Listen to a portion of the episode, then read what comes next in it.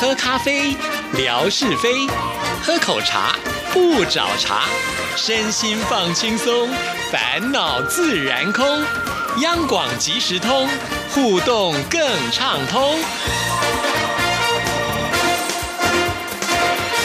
亲爱的听众朋友，大家好，欢迎收听今天的央广即时通，我是谭志毅，很开心今天文哥来了，文哥你好，Hello，Hello，志毅，还有所有央广即时通的听众朋友，大家好，收听央广即时通，生活好轻松。我们的听众朋友现在来台湾的速度真的有点迅雷不及掩耳的感觉了，才跟志毅说呢，呃，等我震下来之后呢就可以来，结果我再一次收到讯息，已经知道是哪一天什么时候，正已经下来了，而且就就。就已经那前脚都踏进来了。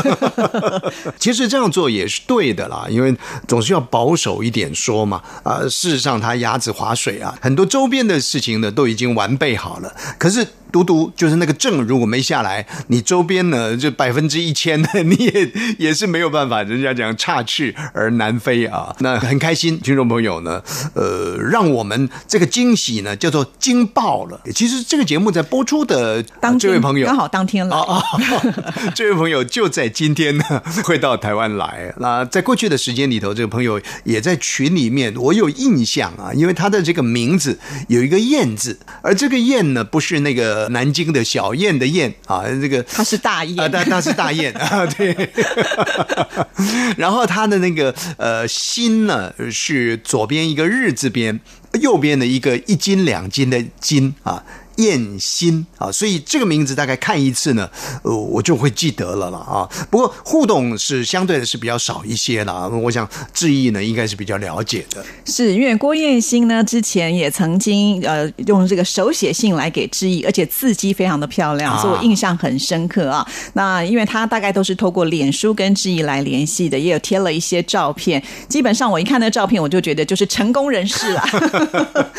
然后呃，他也可能是。世界各地都跑遍了。那后来呢？因为他这次确定要来台湾的时候，他也跟志毅说，其实他是第三度要来到台湾，前面两次都是跟团。那我们知道跟团比较没有办法，就是可以脱队嘛啊。但是我知道他曾经有一次应该也是脱队，然后呢来到了央广。不过因为是假日，所以他也没有见到我们，所以带了一点遗憾啊。这一次呢就自由行啦，所以呢就已经呃也不用等，当天飞机一下来之后呢，就直接杀到我们电台来了。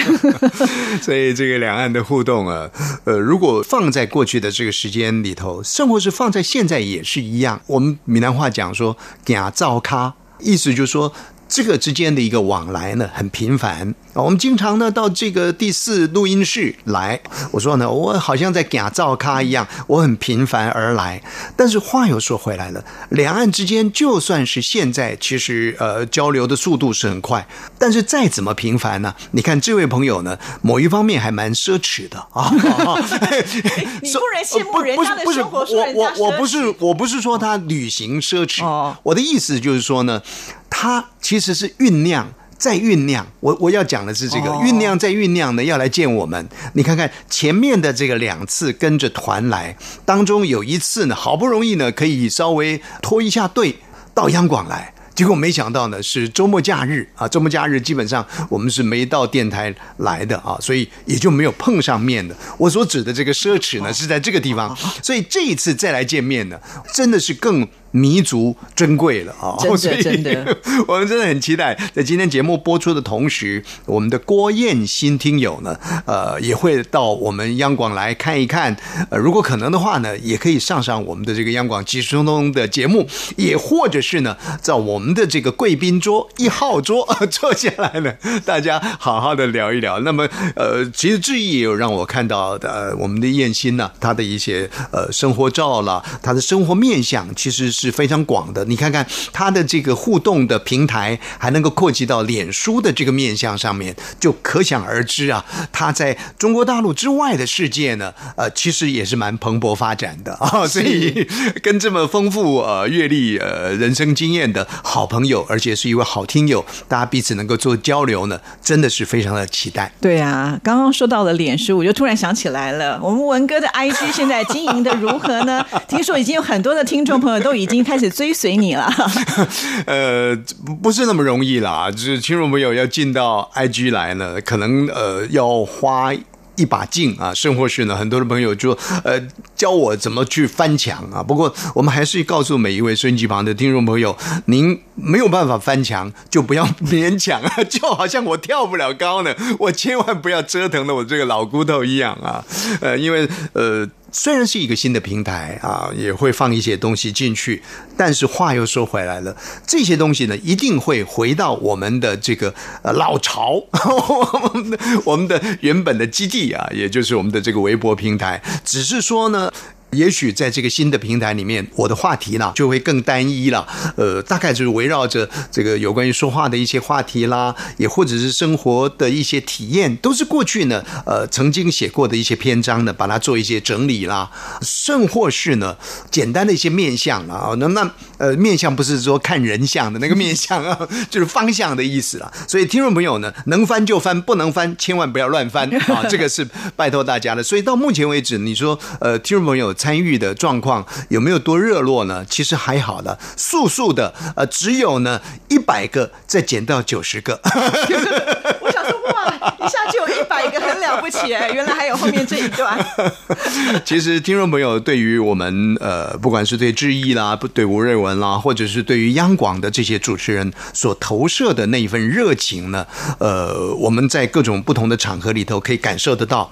您亲自到央广来走一走，您的来。信呃，我们的活动的推出，积极的参与，也或者是呢，经常性的守在我们的这个平台当中，呃，跟尤其是跟志毅啊，因为志毅的这个回复呢是非常的迅速的啊，这个对话的也相当的流畅，所以呢，听众朋友的这种集结感情的这个交流呢，其实是是那个能量呢是很容易汇聚的。还有就是影音平台的这个部分呢，呃，只要有特定的这个时日的时候呢，也会经营影音平台。听众朋友对于我们的这个热情。我们可以充分的感受到，而听众朋友跟听众朋友之间所连接出去的那样的一个情感，其实我们也可以从他们的字里行间呢去看到啊。比方说四川的谁跟这个辽宁的谁啊又接上头啦啊，谁又跟谁呢啊有所联系啦？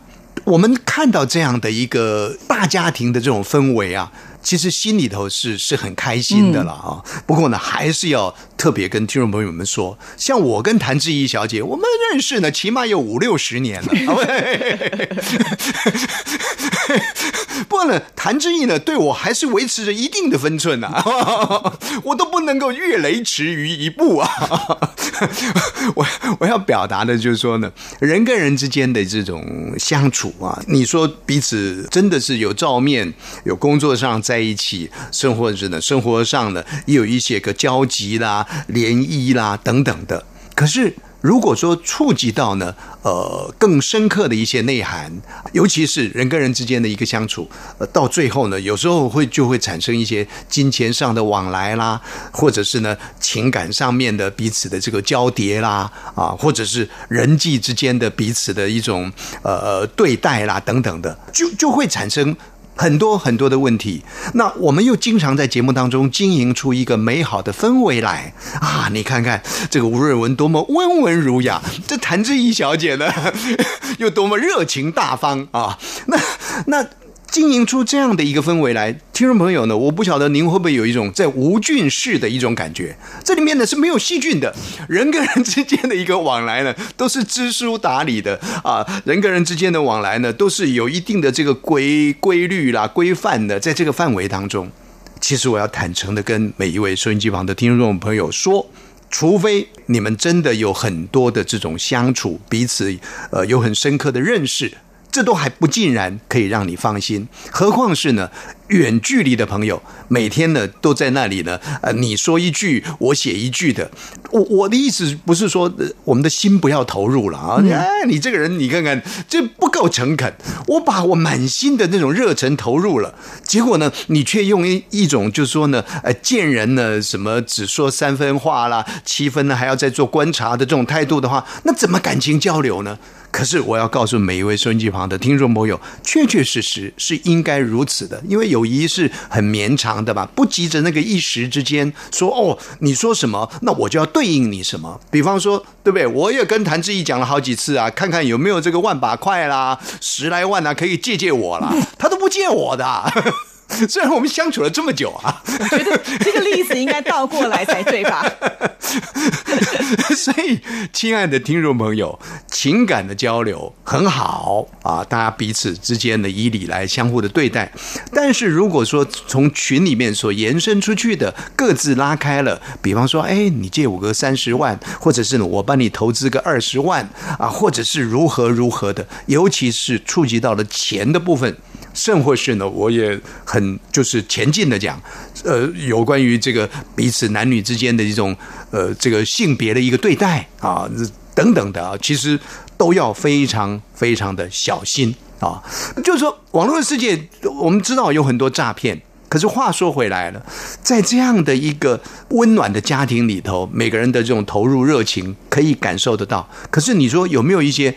比较奇异的分子存在呢，其实是有的，也或者是看起来平常都很正常啊，啊人心就很奇怪啊，像我就经常很龌龊的思想就会跑出来啊，所以有时候一不小心跑出来的时候呢，那又发现呢，哎，对方呢居然也上上当受骗了。那就可能呢，这个错误呢就会越滚呢就越大了啊！所以我们要告诉每一位收音机旁的听众朋友，这是一个温暖的家庭，确实是如此的。大家彼此也可以是真情对待的，但是真的触及到更深的内涵的时候呢，各自带开的时候呢，要非常非常的留意啊，要有您自己本身的一些分寸，尤其是牵涉到自己的身体、牵涉到钱财的部分。是，这文哥讲的语重心长了，其实不外乎。就是希望能够保护所有的听众朋友，是对不对？啊，所以从此开始啊，我们每天在节目当中讲啊，就是说的这个世界啊是很险恶的，很可怕的。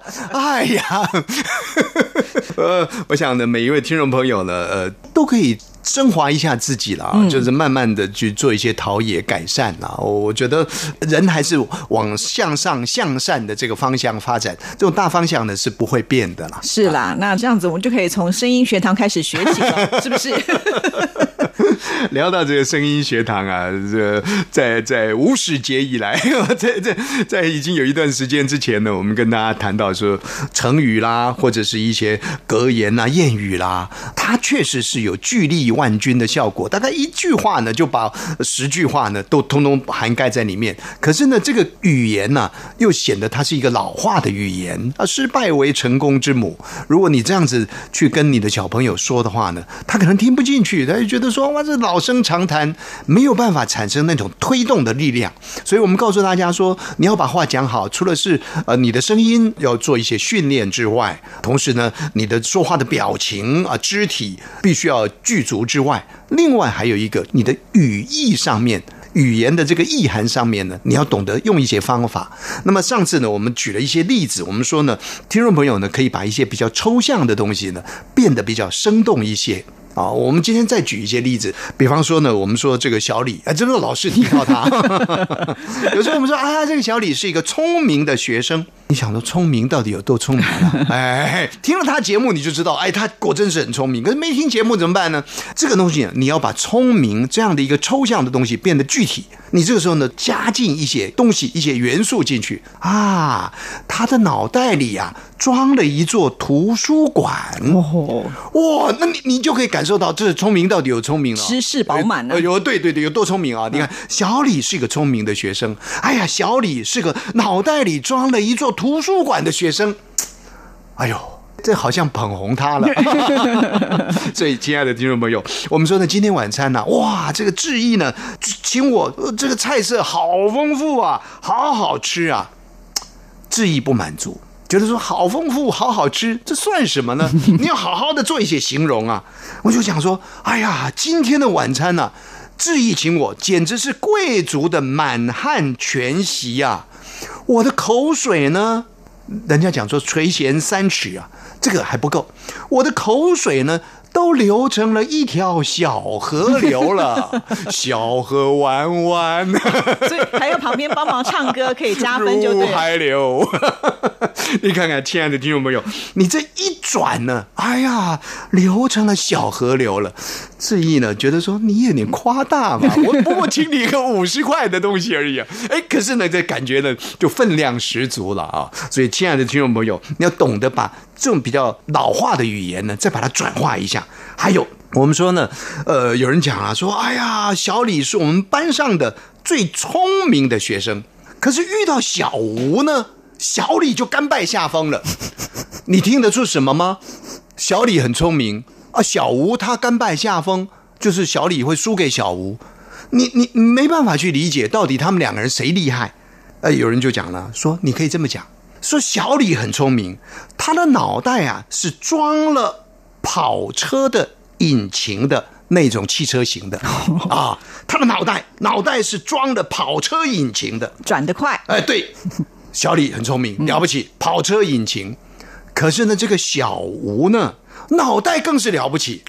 你相对于跑车引擎，你就可以想了，说他是装了这个。喷射引擎的，可以飞上天的那一种。对，这两个引擎就不一样了。所以听众朋友，您就感受出来说，哦，原来是有如此的差别。嗯，所以真的是说话呢是有有需要训练的一些地方了。当然，你听众朋友说啊，那你这花言巧语，绝对不是要让你花言巧语，只是说我们现在很多的训练呢都比较平淡无奇。那有时候你要用一点脑筋，把一些比较情绪的、比较抽象的东西呢，把它转化成为。具体很快乐，十分快乐，非常快乐。坦白讲，乏善可陈了。